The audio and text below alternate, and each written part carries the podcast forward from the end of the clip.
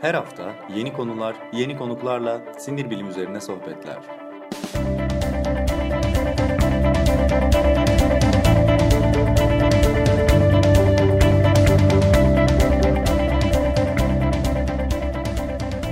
Neuroblog Podcast başlıyor.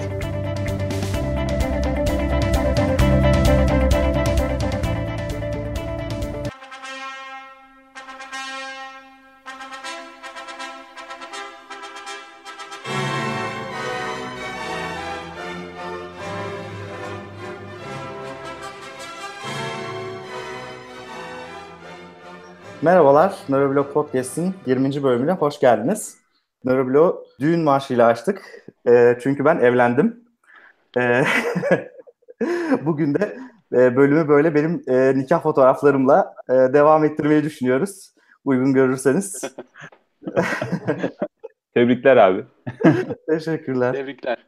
Teşekkürler. Derken vazgeçtik. Dedik ki Çağrı'yı konuk ed- edelim bugün dedik. Çağrı bize biraz e, temel sinir bilimi anlatsın. Biraz da sinekleri anlatsın diye düşündük. Çağrı merhaba, hoş geldin. Merhaba.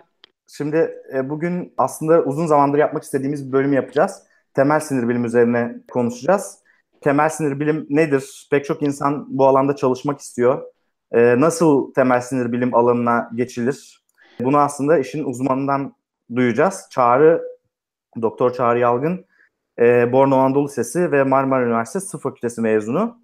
E, daha sonra Finlandiya'da bir süre çalıştıktan sonra doktorasını Japonya'da tamamladı. Şu anda da kendisi Finlandiya'da çalışmalarına devam ediyor. Bir Finlandiya vatandaşı. Aynı zamanda da son dönemde bir kitap üzerine çalışıyor. E, Finlandiya üzerine. Onu da belki bize çok kısaca bir anlatır. Temel sinir bilimi üzerine çalışıyor. İstersen önce sözü sana vereyim Çağrı. Sen de bize biraz kendini anlat. Nedir ne değildir senin hikayen? Evet ben tıp fakültesinde okudum. Tıp fakültesinde sinir sistemine yönelik bir ilgi geliştirmiştim. Ee, zamanla e, e, klinik klinik bilimlerde de e, çalıştım. E, elektrik stajlarımı klinikte yapmıştım.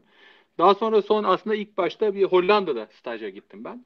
E, orada çok ilgimi çekti temel bilim araştırmaları. Alzheimer e, hastalığı ile ilgili bir araştırmaya katılmıştım. Daha doğrusu orada Alzheimer'dan ziyade Huntington. Evet, benimkini Huntington için kullandılar.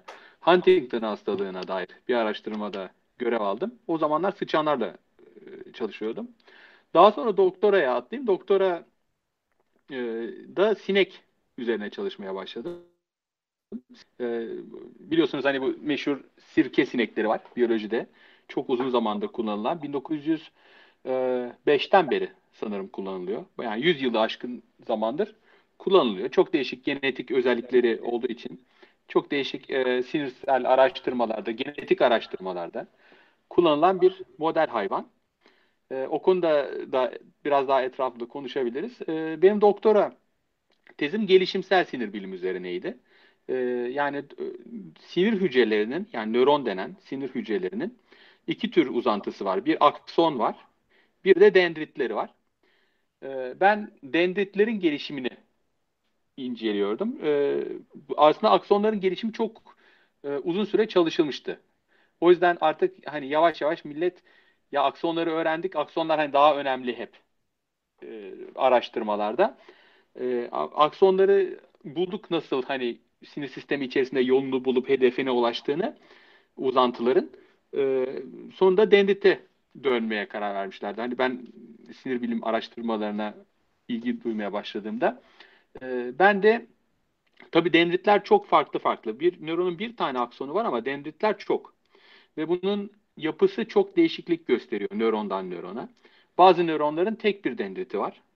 Bazı nöronların iki tane var. Bazı nöronların ise çok böyle yaygın, binlerce ucu olan dendritleri var. Benim araştırmalarım ise e, doktora sırasında yaptığım hangi e, me, hangi yöntemlerle bir nöron e, kendi dendritlerini basit tutar. Çünkü daha karmaşık tutarını bulmuşlardı. Bana kalan basit tutardı. Ama öyle görünüyor ki hani bir nöronun dendritleri e, hani çok karmaşık olmaya çalışmış da becerememiş ondan basit kalmış değil. O nöronun dendritlerinin basit kalması lazım ve dolayısıyla onun basit kalmasını sağlayacak mekanizmalar var. Biz işte onu bulduk. Anladım. Sentrozomin adlı bir Çok pardon bir soru sormak istiyorum bu arada. Yani Hı. ortada milyarlarca insan var. 7 milyar insan ve gittikçe büyüyor durduramıyoruz. Yani bir sürü başka hayvanlar var, fareler var. işte şunlar bunlar var. Neden sinek yani sinekleri özel yapan nedir? Niye biz sinekler üzerine çalışıyoruz ki? Çok fazla sebebi var. Çünkü bir kere e, sinekler küçük. Dolayısıyla laboratuvarda az yer kaplıyorlar. Az zamanda çok sayıda sinek üretebiliyorsun. Bunlar şimdi hani komik çok basit faktörlermiş gibi geliyor ama aslında bunlar çok önemli çünkü e, maliyet artırıyor. Mesela bugün hani fare araştırmaları deniyor. Fare araştırmalarının hani etik yönleri de tabii ki daha zor. Çünkü e, daha çok acı çekebilen, e, şuuru olan hayvanlar. E, sinekler ise e, çok daha az yer kaplıyor, çok daha çabuk araştırma. Yani bir insana ödediğin maaş e, süresince daha çok araştırma yapabiliyorsun. E, tabii ki yani o zaman hani bu araştırmalar çok kolay e, demek ki yan gelip yatıyorlar yatıyoruz olmuyor. Onun yerine ne oluyor? Daha derinlemesine araştırmalar yapılıyor ve fare ile e, diyelim ki e, veyahut işte e, primatlarla yani maymunlarla mesela e, yapamayacağın araştırmaları e, bunlarla yapmaya başlıyorsun. Bunun, bu sadece bir sebep. Bunun dışında etik sebepler var. Mesela e, çok daha etik açıdan kolay kullanımı olan bir hayvan. E, fare fareler için etik izin alman gerektiği zaman tabii ki e, o fare deneylerini pek boşuna yapmadığını kanıtlaman lazım. E, sinekte ise e, bu kadar etik endişe yok. E, yani acı çekme e, daha basit sinir sistemleri olduğu için e, daha e, işte acı acı e, çekmediklerini düşündüğümüz için böyle bir e, şey var. E, e, kolaylık var. E, Birçok araştırma önce sinekte yapılıyor, genetik araştırma. Daha sonra farede yapılıyor. Yani hani e, araştırma sinekte yapıldı, bitti diye bir şey yok. Mesela e, araştırmanın diyelim ki insan hastalığıyla bir bağlantısı kurulacaksa tabii ki sinek çok uzak. Hı hı. E, hem sinir sistemi açısından hem de genetik açısından. O zaman hani bir sonraki safha o zaman fare safhası olabiliyor. E, bunun dışında neler var? E, kendi eski notlarıma bakıyorum da. E, biz bütün genomunu biliyoruz. Mesela uzun zamandır. E, ve birçok genetik mutant hali hazırda var. Diyelim ki e, belli bir genin e, e, fonksiyonunu inceleyeceğiz. O e, genine genli bozuk olan sinekler var. Neredeyse her gen için var.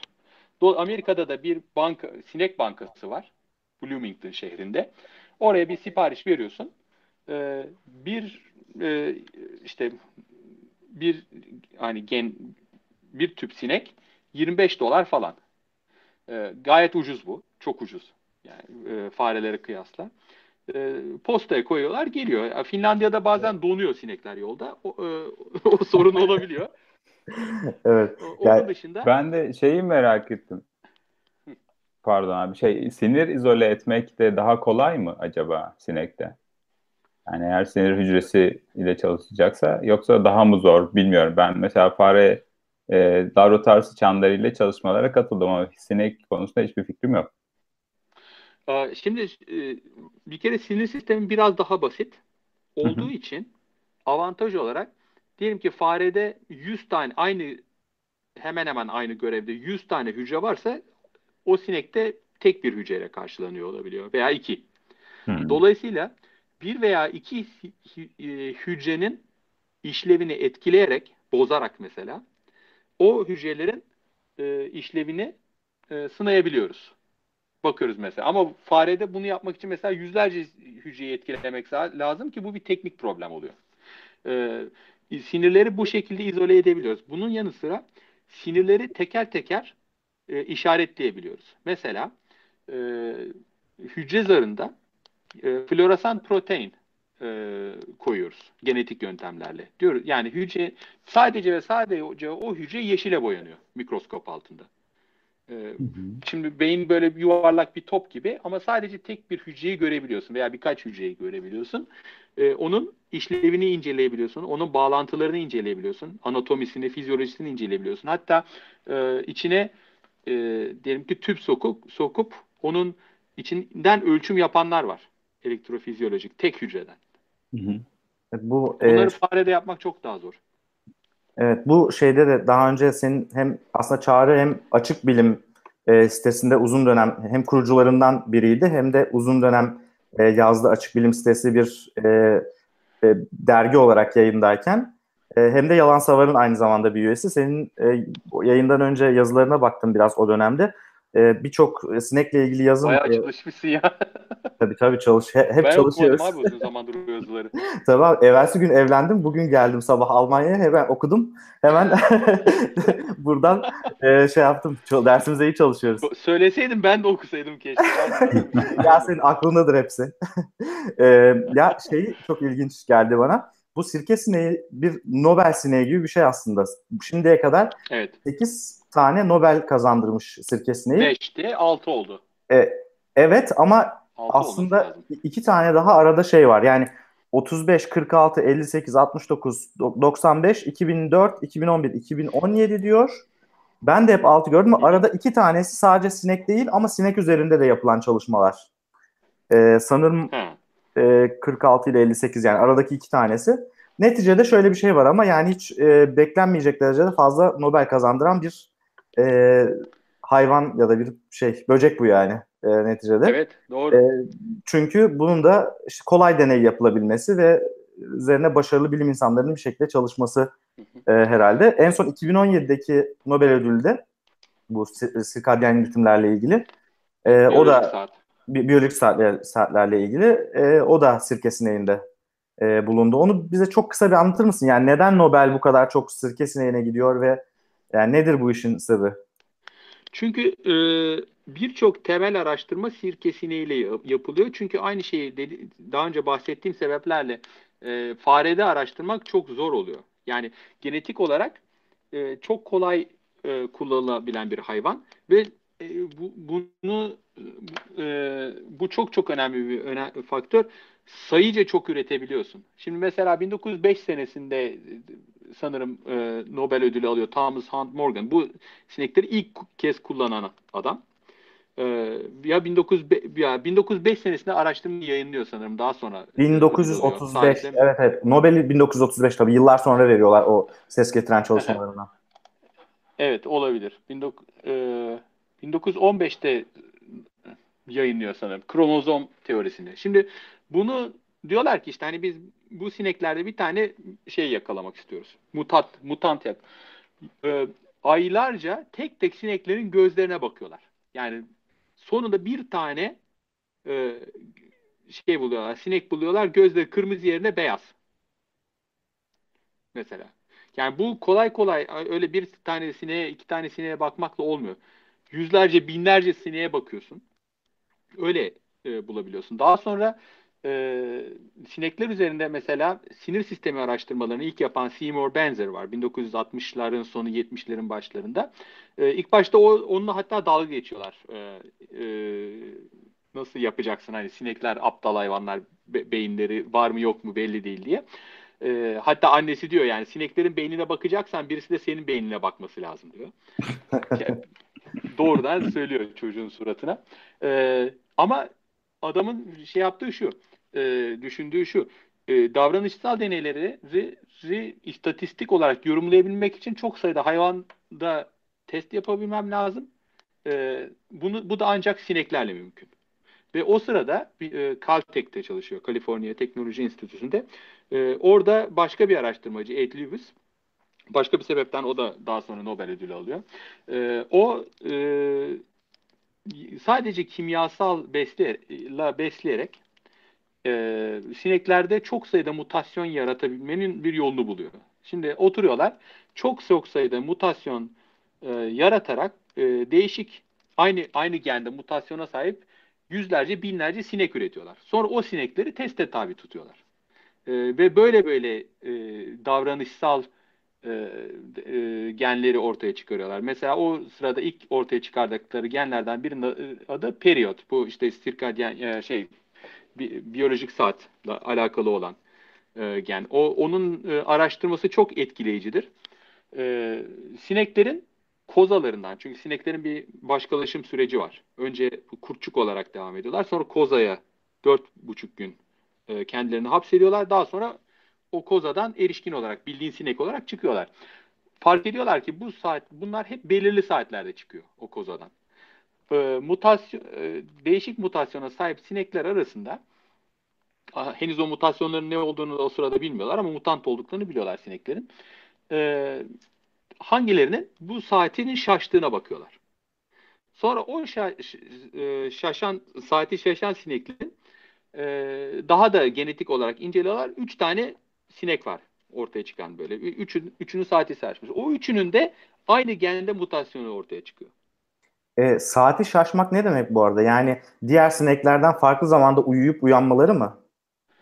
E, evet şimdi sinek tabii ki e, uyuyup uyanma bir yandan da tabii ki ışık görüyor değil mi? Işığa göre kendi saatini düzeltiyor. Bunları kara kutu içine koyuyorlar.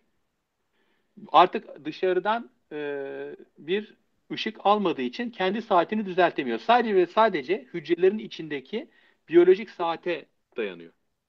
Ve kalkıp hani kozasından çıkma saatini artık dışarıdaki ışığa göre değil, sadece ve sadece hücrelerin içindeki saate göre belirlemeye başlıyor. İşte o saati diğer sineklerden farklı olan sinekleri buluyorlar. Normalde o saat 24 saate yakın. Ama bazı sineklerde bakıyorlar 18 saat, bazılarında 29 saat, e, bazılarında da tamamen ortadan kaybolmuş. Hiçbir ritim yok. Ee, işte o üç sineğinde aslında aynı genin farklı mutantları olduğunu buluyorlar. Anladım. Yani bu şekilde periyot geni aslında. Yani ve o periyot geni ne de e, aynı gen farede tespit ediliyor. Aynı fonksiyona sahip ve insanda da biliniyor ki işte bu gende mutasyona sahip olan insanlar e, uyku problemleri çekiyor. Anladım. E, o periyot geni nasıl çalıştığını bulanlar da işte şey e, neydi Hall, Rosbash ve Young bu evet. çalışmalarıyla 2017'de Nobel ödülünü e, kazanıyorlar. Evet. Aslında. Benzer ölmeseydi o da kazanabilirdi muhtemelen. Yani o üç kişiden biri. Çünkü o, o geni ilk bulan Benzer'di. Sen senin eski şeylerinden bir tanesinde şey diyordun yani Benzer'ın Nobel kazanamaması Nobel için bir ayıp. Benzer için değil gibi bir şeyim vardı. Senin sinekçilerin çok evet. sevdiği, çok hayran olduğu bir insan galiba. Çok yani çok e, çok değişik araştırmalar yapmış bir insan bu arada. O da aslen fizikçi. İlk 1950'lerde transistör üzerine çalışıyor mesela. Daha sonra genetiğe geçiyor. Genetikte e, moleküler genetik yapıyor ilk başta ve moleküler genetikte diyor ki işte hani o zamanlar bilmiyor genler bölünebilir mi? Atom gibi bir şey midir yoksa bunun ortasından ayrılabilir mi? Genlerin bölünebildiğini buluyor. Sonra e, ben bundan da sıkıldım diyor. Davranışların genetiğini incelemeye başlıyor. O sırada sineklerle araştırma yapıyor. Daha sonra ondan da sıkılıyor. En sonunda nörodejeneratif hastalıklara bulaşıyor. Ee, onları da sonunda onlarla da, da ilgili birkaç gen buluyor. Sonra yani bütün bunlar ortasında vefat ediyor. 2007'deydi sanırım. Ve ben 2011'de hala onun laboratuvarından çıkmış araştırma yayınlandığını hatırlıyorum onun adına.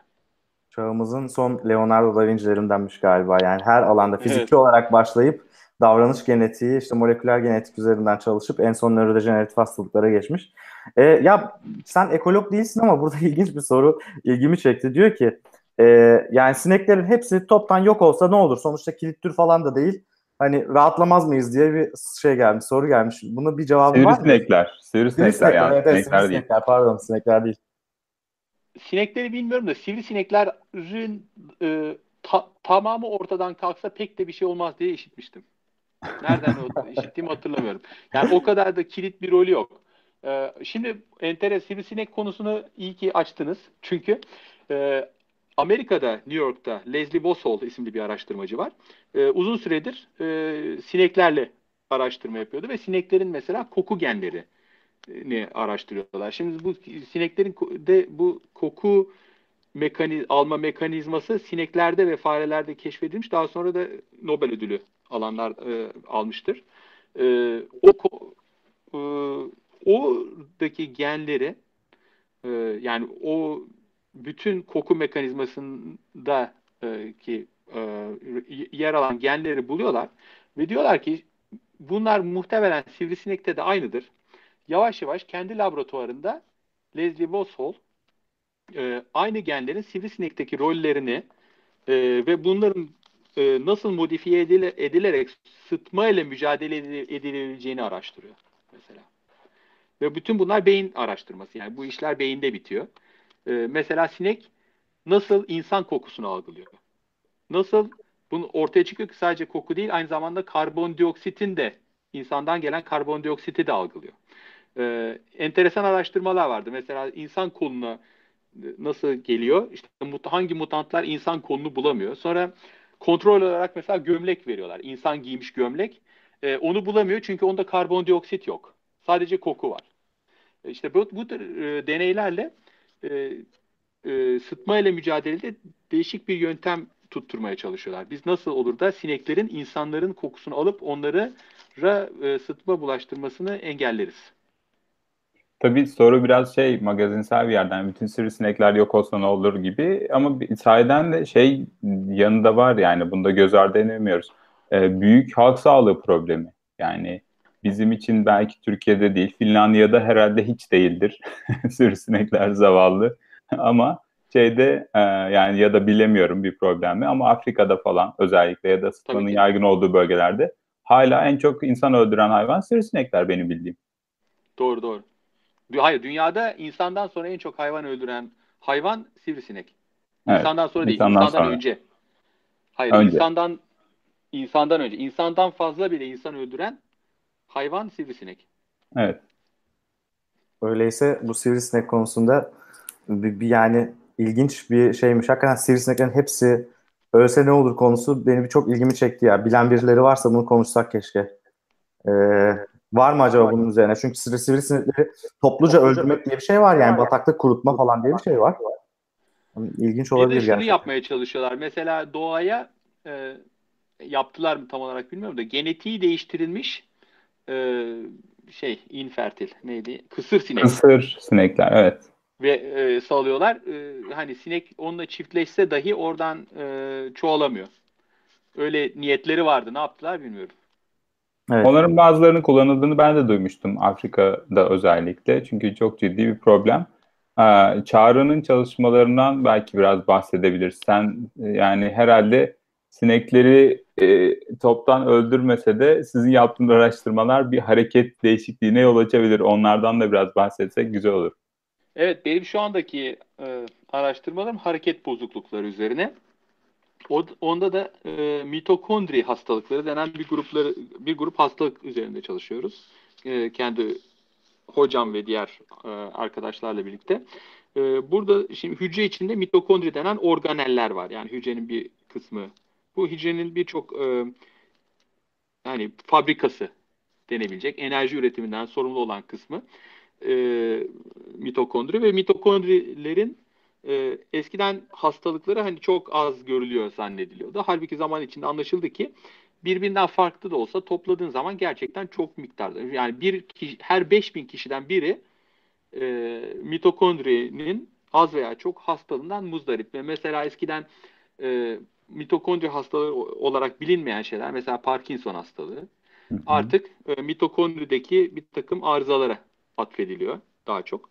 Ee, Ve genetik bir çok önemli bir yerde mesela örneğin Parkinson'da. Evet. İşte mesela Hı-hı. o Parkin genleri, Pink One falan onların e, mitokondri e, kalite kontrolündeki önemi sürekli tartışılıyor. Neden? Çünkü mitokondri hani bir içinde ısı enerji üretilen bir yer ve enerji üretildiği için çok çabuk eskiyen bir organel e, hücre içinde dolayısıyla bunu sürekli olarak bir döngüye giriyor. Yani bir eskiyenleri alıyorlar, yerine yenisini yapıyorlar. E, bu sırada ortaya çıkan bir takım problemler e, hücrenin e, güçsüz düşmesine sebep oluyor. Tam olarak mekanizması henüz değil ancak aydınlatılabiliyor bunların. E, bizim modelimizde de, sinek modelimizde de daha başka bir mitokondri hastalığını, Ley, özellikle Ley hastalığı denen bir mod, hastalığı e, araştırıyoruz. E, burada da işte mitokondrideki bir e, mitokondri zarındaki bir enzimin yokluğunu e, araştırıyoruz ve bu enzimin yokluğunu başka bir enzimle e, aslında telafi edebiliyoruz. Bu da enteresan bir şey. O ikinci enzim insanlarda yok. Hatta hiçbir omurgalı hayvanda yok. Ancak işte hani bizim basit hayvanlar dediğimiz e, işte Siona intestinalis diye bir hayvan var. E, aşağı yukarı dünyanın bütün denizlerinde olan bir hayvan bu. Baksan hayvan demezsin. Bitkiye benziyor ama aslında hayvan. Sünger gibi. E, onun, oradan gelen e, geni bir sinekte e, hasta olan hayvanlara verdiğimiz zaman hayvanı iyileştirebiliyoruz. Ama bunu insanda e, nasıl e, kullanırız henüz bir fikrimiz yok. Ama yavaş yavaş e, geliştirmeye çalışıyoruz o araştırmaları. Onun yanı sıra e, hayvan diyelim ki hayvanı bu alternatif, alternatif oksidaz deniyor bu e, insanda bulunmayan proteine, enzime. E, bu enzimin nasıl çalıştığını anlayabilmek için öncelikle hastalığın zaten nasıl olduğunu bulmamız lazım. Bir yandan da ona e, odaklandık. Diyordum ya hani tek bir hücreye bakabiliyoruz hı hı. sinekte. Bunlar farede zor şeyler. E, e, mitokondri hastalığı olan sinekler, sineklerde bu tür araştırmalar yapıyoruz. Tek bir hücreye bakıyoruz, değişik hücrelere bakıyoruz. Bunlara, bunların e, şekilleri nasıl, bağlantıları nasıl, işlevleri yerinde mi? Bunlar ölüyor mu? E, bu tür, ve bunların birbirleriyle bağlantıları nasıl? Özellikle bunlara bakıyoruz. Bunların e, farede falan yapılması neredeyse imkansız. E, yani yapsam bile belki de hani asırlar alabilecek kadar e, zor. E, dolayısıyla sineği buna yönelik olarak kullanıyoruz. Bu dediğim gibi da, hani sinek araştırmaları e, fare araştırmalarına alternatif değil. Hepsinin e, araştırma sürecinde belirli yerleri var. E, sineklerden elde ettiğimiz hipotezleri e, farelerde dene, de, ileride deneyebiliriz. E, ve farelerde başarılı olursa belki insanlarda deneyebiliriz. E, bu şekilde bir takım e, hipotezleri burada oluşturup sonra tekrar sınamak için e, sinekleri kullanıyoruz. Peki. Ee, o zaman buradan sinir bilim şeyine doğru geçelim istersen. Bu e, aslında ikinci bölümü olacak podcast'in bir nevi, ikinci kısmı. Hı hı. E, çünkü şöyle bir durum var. Aslında sen bir e, tıp doktorusun. E, Marmara evet, Üniversitesi Fakültesinden mezun oldun. Öyleydi ya da hala öyle bilmiyorum artık. O teslim yok artık değilim diye teslim edilebilecek bir şey değil sonuçta diploma Yok ama. ya geçenlerde ben gittim ilk yardım kursuna. öyle mi? Katıldım. evet. E, ne çıktı ortaya? Her şeyi biliyor musun? Ya bir kısım şeyler değişmiş bile yani ben yok ya öyle miydi yok onlar değişti falan dediler. Yani bir takım e, algoritmalar e, eskisi gibi değil. Neyse iyi oldu. Bir e, pratik yapmış oldum. Güzel olmuştur. Ya Çağrı ile yayından önce konuşuyorduk. Ee, bizim 2011'den beri tanışıyormuşuz. En az 2011 çünkü e, o zaman şeyi hatırlıyor, hatırladık yani ikimiz de. 2011'de bir Skype görüşmesi yaptık biz Çağrı, Çağrı ile 7 sene önce bundan. Ben o zaman böyle tıp fakültesinden yeni mezun olmak üzere bir genç hekim adayıydım. E, kartlaştık artık. E, o zaman böyle ya abi ne yapayım hani ya ben aslında çok seviyorum hani bilim sinir bilim araştırmalarını falan ama bir yandan doktorluk da çok seviyorum. Nasıl yapalım falan filan diye böyle. E, ben doktorluk yolunu seçtim, kliniği seçtim. İşte Almanya'ya geldim, nöroloji vesaire. E, sense yani bayağı bıraktın her şeyi, doktor olmayı, uzmanlığı, işte hastaları vesaire. Gittin e, sineklerle Sinekler. uğraşmaya başladın. Abi bunu neden yaptın? yani bu akıl alır bir şey mi? Yoksa değil mi? Ya da bunu yapmak isteyenler nereden başlasın? Bu konuda çok soru geliyor çünkü nöroloğa. Doğru. Yani tabii ki e, özellikle Türkiye'de e, hani salt biyoloji, biyolog olarak kalmak çok zor olabiliyor. E, diyelim ki biyoloji okudun. Ondan sonra hani sana biyoloji uzmanlığı yani biyoloji okuduktan sonra ne yapılıyor onu da çok iyi bilmiyorum veya moleküler biyoloji ve genetik. Bana çok e-mail vasıtasıyla böyle sorular geliyor. Hani ben aslında e, benim gönlüm biyolojiden yana, araştırma yapmaktan yana ama işte e, ya kendim endişeleniyorum sonra ne olur veya ailem endişeleniyor diye çok cevap e-mail geliyor. Elimden geldiğince cevap veriyorum. Buradan da vereyim. E, tabii ki öyle bir sorun var. E, eğer ki araştırma yapmak istiyorsanız e, benim tavsiyem e, e, elinizden geldiğince hangi üniversiteye gittiyseniz, hangi bölümde gittiyseniz orada illa sinir bilimli olması da gerekmez. E, ilgili olması da gerekmez. Orada araştırma yapan, ilgilenen bir hocanın yanında e, mesela ufak ufak e, araştırma yapmaya başlayabilirsiniz. Araştırmalara yardım etmeye başlayabilirsiniz. Bu sizin için ileride bir referans olur. İleride e, yurt dışında işte bir takım araştırmalara gidersiniz. E, hani değişim öğrencisi olarak. E, bunların nasıl yapıldığını e, bulmanızı tavsiye ederim. Mesela Erasmus'a nasıl gidilir? E, eğer yurt dışında e, bir takım araştırmalara, araştırma tecrübesi edinmek niyetiniz varsa e, hiç değilse açıp Erasmus sitesine bakın yani. E, nasıl gidiliyormuş? Sizin e, ne zaman gidebiliyormuş? Ne kadar destek veriyorlarmış? E, ondan sonra ne belgeler gerekiyormuş?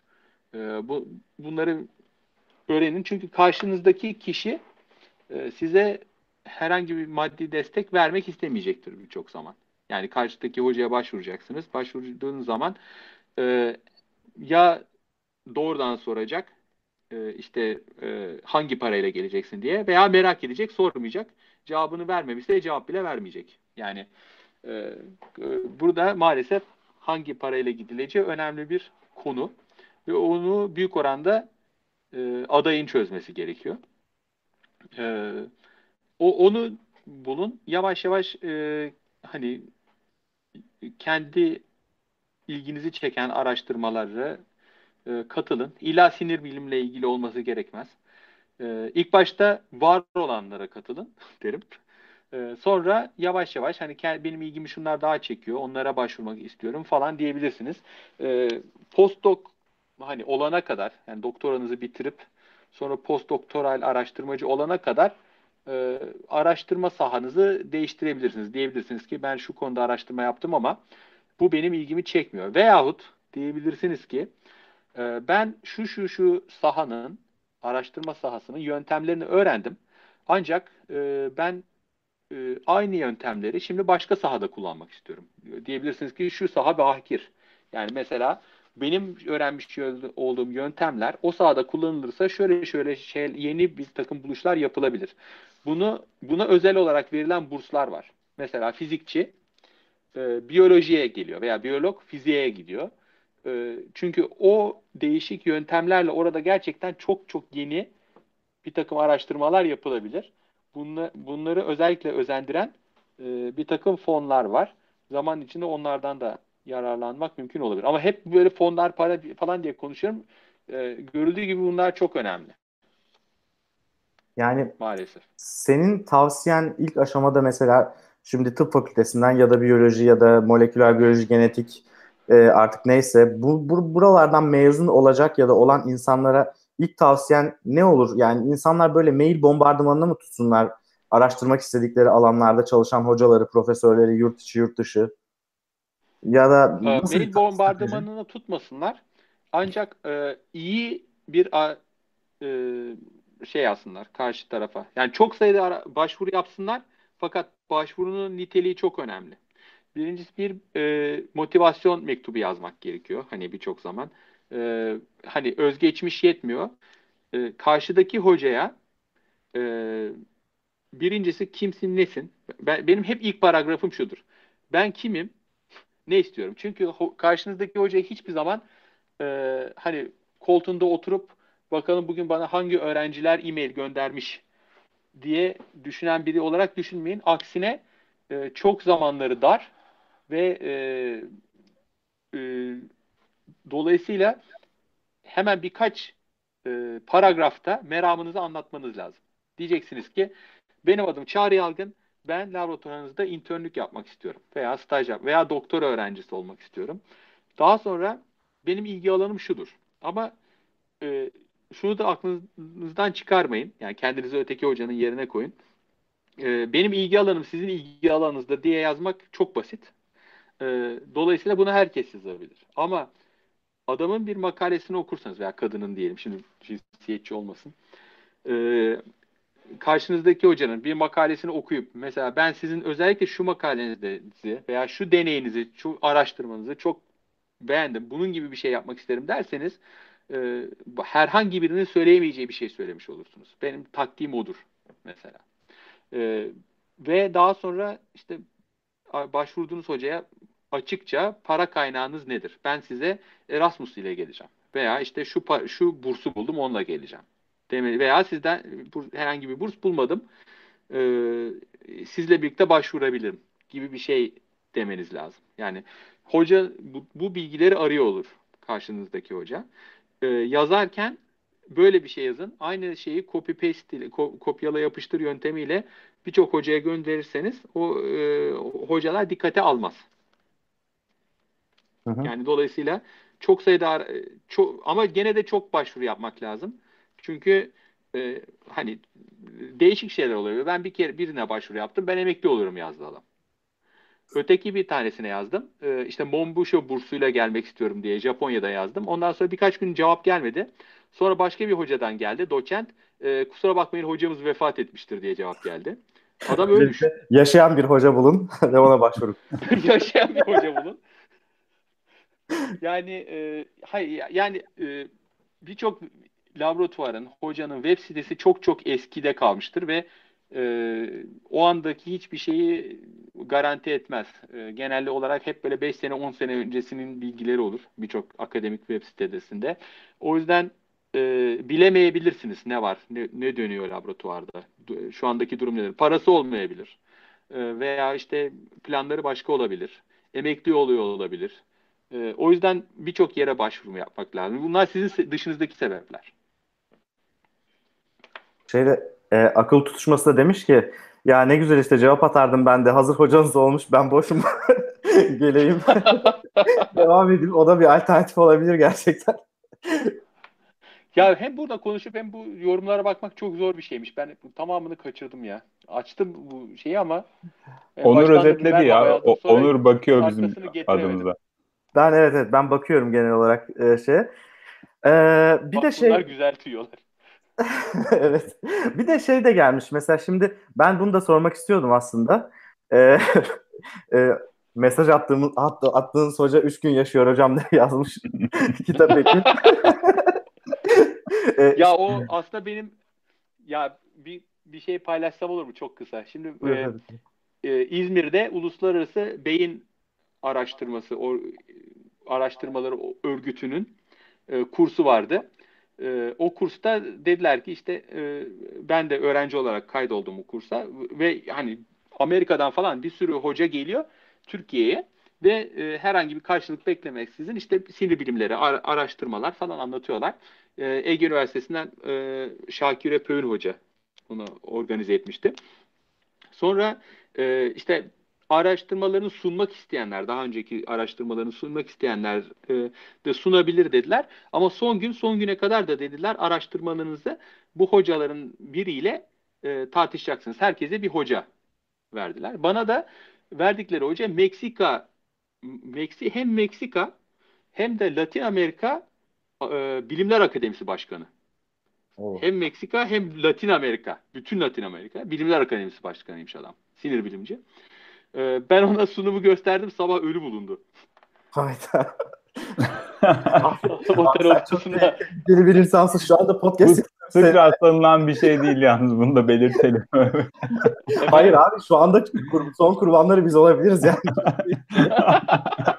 yani inşallah sık rastlanmıyordur diye düşünüyorum. Mrs. Fletcher gibi değil mi? Nereye gitse biri ölüyor. bir şey bir şey daha soralım.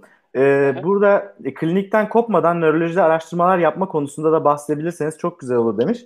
Ee, bu da böyle bir, bir alternatif de var aslında değil mi? Yani illa temel var, sinir doğru. bilime geçmek zorunda değil insanlar. Pek çok insan e, klinikte işte psikiyatri, işte yan dal uzmanlığı şey uzmanlığı yapıp e, ya da nöroloji e, uzmanlığı yapıp e, tıp fakültesinden sonra bir yandan klinik sinir bilimde de devam edebiliyor ama tabii klinik sinir bilim gerçi hani o şey nöroloji ya da psikiyatri uzmanı yapıp çok temel sinir biliminde çalışmalar yapan insanlar da var. Bu da mümkün ama bu da kolay bir iş değil galiba. Yani e, çok değil, çeşitli. çok zamanı alan. E, hayır, severek yapan için bence gayet güzel bir şey.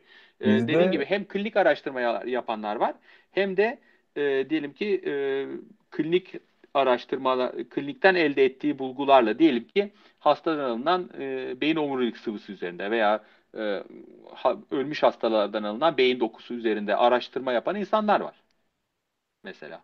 Hı hı. Yani Konuyu Türkiye'de, ölüme falan getiriyorum ya. Türk Türkiye Yarın, yarın tweet atmazsak bizi bir kontrol edin arkadaşlar.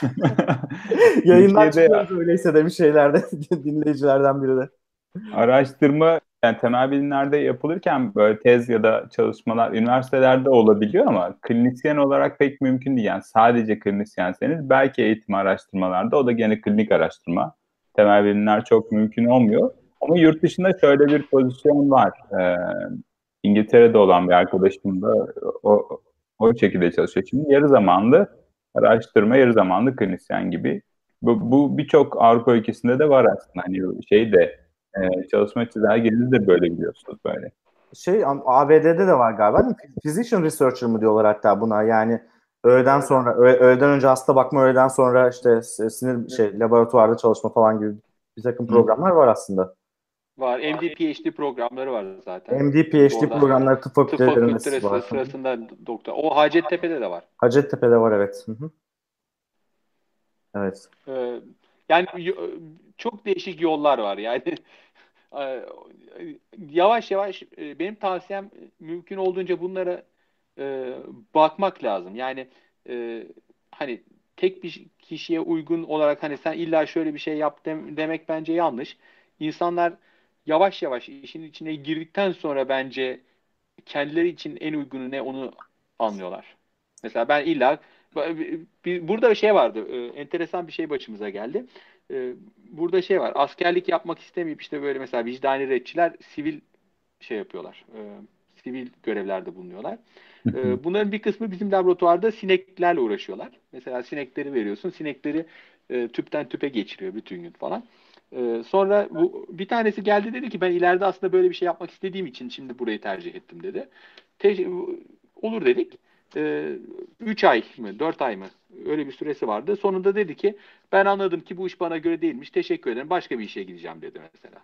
Hani gördü hiç değilse e, vakit kaybetmeden başka bir şeye geçti. Evet. Den, dene ve gör. Ee, ona göre tercihini yap. Herkes için geçerli. Bana da biraz öyle geliyor. Yani e, o alanda ne yapılıyor onu bir anlamak çok önemli. İşte o yüzden öğrencilikte katılınan, e, izlenen çalışmaların hepsi çok değerli oluyor. Bir de devam etmek için de herhalde en önemli şey benim gördüğüm kadarıyla da yani insan bir bir kişi bir, bir alanı merak ediyorsa gerçekten merak edecek bir şey bulmuşsa bir şekilde o alanda çalışıyor. Yani birçok e, kişi de bunu gördüm. Yani o yüzden merak edilecek, hani gerçekten böyle samimi bir merakla yaklaşılacak bir alan bulmak da çok değerli bir şey bence. Evet. Doğru, doğru. Kesinlikle. Ee, Ahmet beni düzeltmiş. Ee, physician, researcher, physician researcher değil, physician scientist demiş. Doğru. A- ABD'deki sistemin adı. Hı hı. Ee, evet yani herhalde 40 dakikaya kadar falan geldik. Yavaş yavaş e, yayını kapatmadan önce bir de senin şu anda yazmakta olduğun e, Finlandiya üzerine kitaptan kısaca bir bahsetmek istiyorum. Ee, Şu senin anda derken 3 senedir falan işte 3 senedir falan yazmakta oldun. Sen Abi- ne güzel bulursun geçsen Finlandiya'yı şeklinde bir kitap mı abi? Abi sen gerçekten gezmek değil de biraz daha tarih, Ha, coğrafya, yani e, Öyle mi? kültür. Hı hı. ama yani Enteresan şeyler sonuçta var. Şey e, yani şeyde Finlandiya'da yaşayan ve orada Finlandiya vatandaşlığı alan en az sayıdaki Türk'ten biri olmalısın sen. Muhakkak. Orası da ilginç bir ülke. Yayından önce bakıyordum. Hani ben de diyordum böyle şikayet ediyordum. Bir Almanya'da hava çok geç kararıyor falan. Saat 9.30-10 hala şey açık. E, sen dedin ki burada kararmıyor. Hala Yani- da kararmış değil yani bak. Evet baya baya Hala da kararmadı. hava kararmıyor. Saat, e, Türkiye ile aynı şu an 10.30 ve kararmadı. Evet yani Vay arkadaş. çok ilginç bir ülke. Ta- tarihi, dili vesaire. Yani nasıl gidiyor kitap çalışmaları? Baya e, va- valla ite kaka gidiyor doğrusu. Çünkü hani günlük işlerden vakit bulduğum kadarıyla e, yapıyorum. O da mesela iki ay hiç dokunamıyorum. Sonra bir hafta bir şey yazıyorum. Veya ilham geliyor. Bir yerde bir şey görüyorum. Onu oturup yazıyorum. A- araştırıyorum. E, yakın zamanda mesela fillerin genetiğini e, buldum. Çünkü e, o konuda araştırma yapan kişi ya- yan ofise taşındı. 10 yıldır falan o konuda araştırma yapıyor zaten. E, bir seminer verdi. Sonra ben de zaten Aman abi dikkat et yani sa- sağ kalsın. O adamı sağ tut da bir şeyler öğren o adam. hani klasik olarak araştırmacının masasında yığılı makaleler olur ya işte o makalelerden onunkileri çektim hani ne, ne kadar zaman önce zaten oraya koymuştum. Ee, enteresan mesela anlaşıldığı kadarıyla mesela e, Finler büyük oranda Avrupa genlerine sahip ama e, diğer Avrupa ülkelerinden, milletlerinden diyelim farklı olarak e, veya halklarından farklı olarak onlarda Sibirya'dan gelme bir takım genler var. Mesela Sibirya veya Sibirya'dan gelme diyoruz ama Sibirya'dakilerde bulunan genlerden Finlerde de bulunuyor. Hangi yöne gittiğini aslında ispatlamıyor bu araştırma. Ee, bu buradaki genler buraya gelmiş olabilir diye tarihsel işte e, başka bulgulara dayanarak söylüyorlar. Yani oradan bir takım insanlar buraya gelmiş. E, ama e, bu topraklarda işte çok sayıda Viking eski e, veya işte bugün e, işte Sibirya'dan gelme genler falan hepsi karışmış. Enteresan e, bu konularda yapılan araştırmalar. Çok enteresan bir şey vardı. Bunu e, bu ne demek diye soruyorum. Kimse cevap vermek istemiyor. E, şimdi Finlandiya'nın doğuyla batısı arasında genetik farklar var. E, ama mitokondriyal DNA'da fark yok. Finlandiya'nın doğusuyla batısında. Şimdi mitokondri DNA'sı sadece anneden geliyor. Fakat e, Finlandiya'nın batısının Y kromozomu ki bu da sadece babadan geliyor. Y kromozomu ise İsveçlilerinkine biraz benziyor. Yani İsveç'ten bir takım adamlar gelmiş bir ara. Ee, buraya yani ne oldu o sırada falan tabii ki yani bu bin yıl öncesinin hadisesi tam olarak bilmek mümkün değil ama e, oradan bayağı e, hani e, eril bir geçiş olmuş bu tarafa. E, topla, toptan göçmemişler. Sadece adamlar gelmiş. Sadece adamlar gelmiş. İlginçmiş. böyle böyle e, araştırmalar yeni yeni yapılıyor. E, şimdi tabii ki biliyorsun e, antik DNA teknolojisi var. E, buradaki gömülerden e, çıkarılan kemikler üzerinde biraz e, şey yapılabiliyor. Araştırma. Yalnız Finlandiya'nın toprağı çok asidikmiş. Asidik olduğu için DNA e, pek dayanmıyor mu? Öyle bir şey var. E, dolayısıyla pek fazla e, materyal elde edemiyorlarmış o, o e, örneklerden. Ama elde ettikleri kadarıyla e, işte hani o Sibirya'dan gelen genler falan filan bunları ortaya çıkarıyorlar. Şimdi enteresan bulgular var. E, Finlandiya... Ama Türklerle alakası yok. Türklerle alakası yok. Akraba değiliz yani o anlamda galiba değil mi? Finlandiyalılarla eskiden düşündüğümüz yok, gibi. Yok o kadar değil. E, dil de herhalde biraz zorca bir dil. Dili farklı tabii. E, Avrupa, Hint Avrupa dil ailesinden değil. E, gerçi oradan geçen çok kelime var ama o dil ailesinden değil. E, Estonca en yakın akrabası. E, bunun bir, bir takım işte ismini bilmediğiniz akraba dilleri var. Bir yani Mari, Mari dili falan gibi. Sonra e, ondan sonra en yakın bildiğimiz akraba e, Macarca. Ama şey yok. Hmm. Türkçe hani bizim eski o Ural Altay dilleri ailesi falan gibi şeyler artık kabul görmeyen e, teoriler benim anladığım kadarıyla. Bu bir efsane yani öyle işte Türkler, Macarlar, Finler hepsinin soyu Orta Asya'ya dayanıyor gibi bir şey var benim kafamda ortaokuldan kalma işte şey milli e, şey ne denir tarih, tarih bir. efsanesi var. Bana burada bir Fin hoca şöyle bir şey anlattı. Yani bu gırgır tamamen de. Ee, işte bütün kavimler Orta Asya'dan bu tarafa batıya doğru göçüyorlarmış. Ee, bir yol ayrımına gelmişler. Orada bir ok var. İşte bu taraftan giderseniz e, sıcak hava, e, güzel iklim, e, taze sebzeler ve meyveler e, yazıyor. İşte okuma yazması bilenler oraya gitmiş diyor. Kalanlar da Finli olmuş. Kalanlar da Finlendi. ee, Türkiye'de bu arada bu arada çok e, şey Finlandiya ile ilgili bir tane ben de okumuştum onu. Beyaz Zambaklar Ülkesinde diye bir tane kitap var. Bayağı da okunur yani. Niye okundu, nasıl okundu o biraz şey gibi hani toplumsal dönüşümü anlatan bir kitap. Bu arada süreyi uzattık ama ben benim de aklıma gelmişken bunu eklemek istedim. Orada biraz bir şey var. Toplum yapısına dair bir şeyler de söylüyor. Oradan hatırladım e, ve sonra baktığım, o kitabı okurken baktığım şey e, tarihine dair şeylerden birisi de şuydu. Finlandiya gerçekten verimsiz topraklara sahip bir şey yetişmeyen hem de soğuk bir iklime sahip olduğu için e, böyle gerçekten arada kalmış bir bölge. İşte bir ara Ruslar iş, işgal ediyor sonra İskandinavlar işgal ediyor. Sonra diğerleri gelip ya biz orayı alacağız ama işgal etmeye takatimiz yok. Bir ara gelir alırız falan gibi böyle arada bırakılan bir bölge imiş. Yüzyıllar boyunca da böyle bir tarihi olduğundan bahsediliyor gerçekten. Ee, bir şey de var ama tam doğu hani e, belki Sibirya'ya doğru geçişin Rusya ile tam sınırda olan bir yer İskandinavya ile. Belki bu açıdan da bir genetik zenginlik taşıyordur diye düşündüm ben de. Evet evet. Oradan e, gelenler var. Mesela bunu e, tarih öncesi e, akımları sadece genetikten bugünkü genetikten e, belirlemiyorlar. Zaten bu hani bu araştırmalar 10 sene öncesine kadar hiç yapılamıyordu.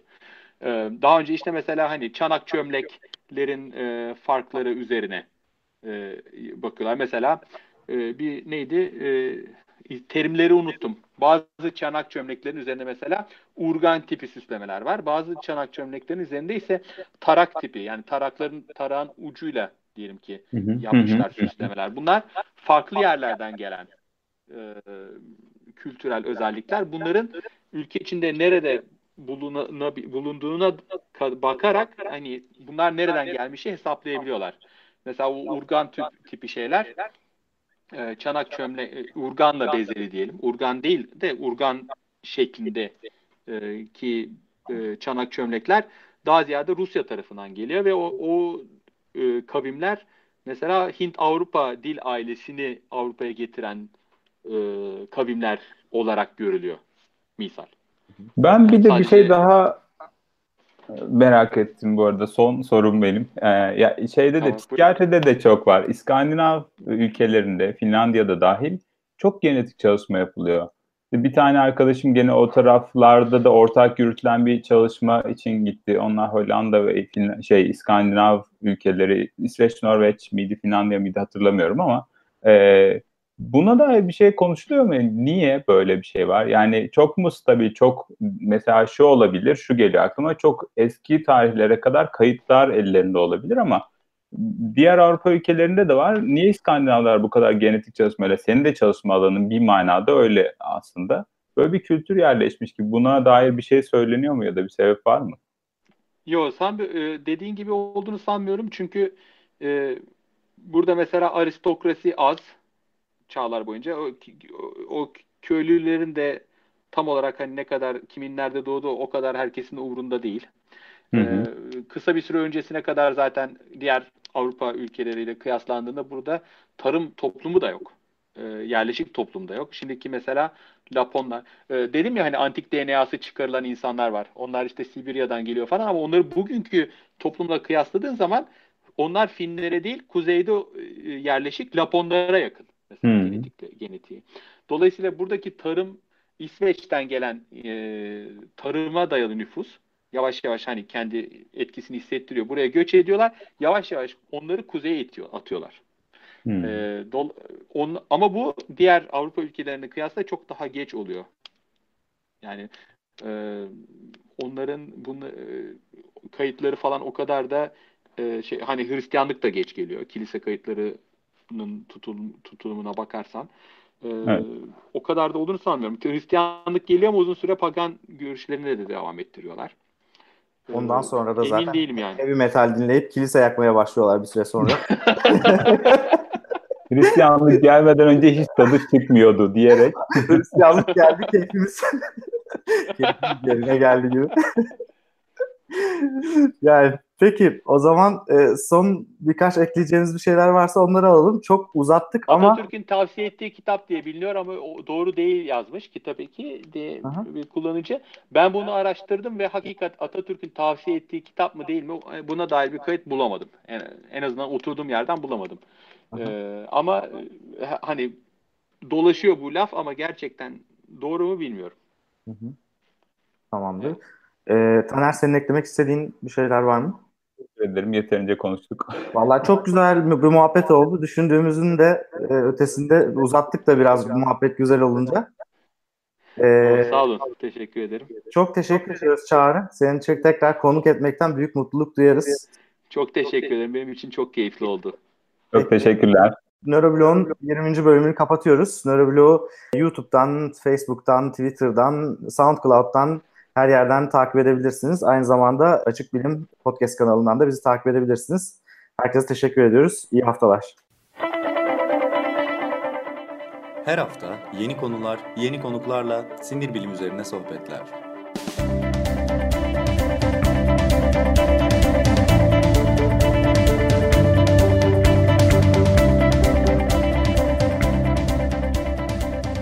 Neuroblog Podcast sona erdi.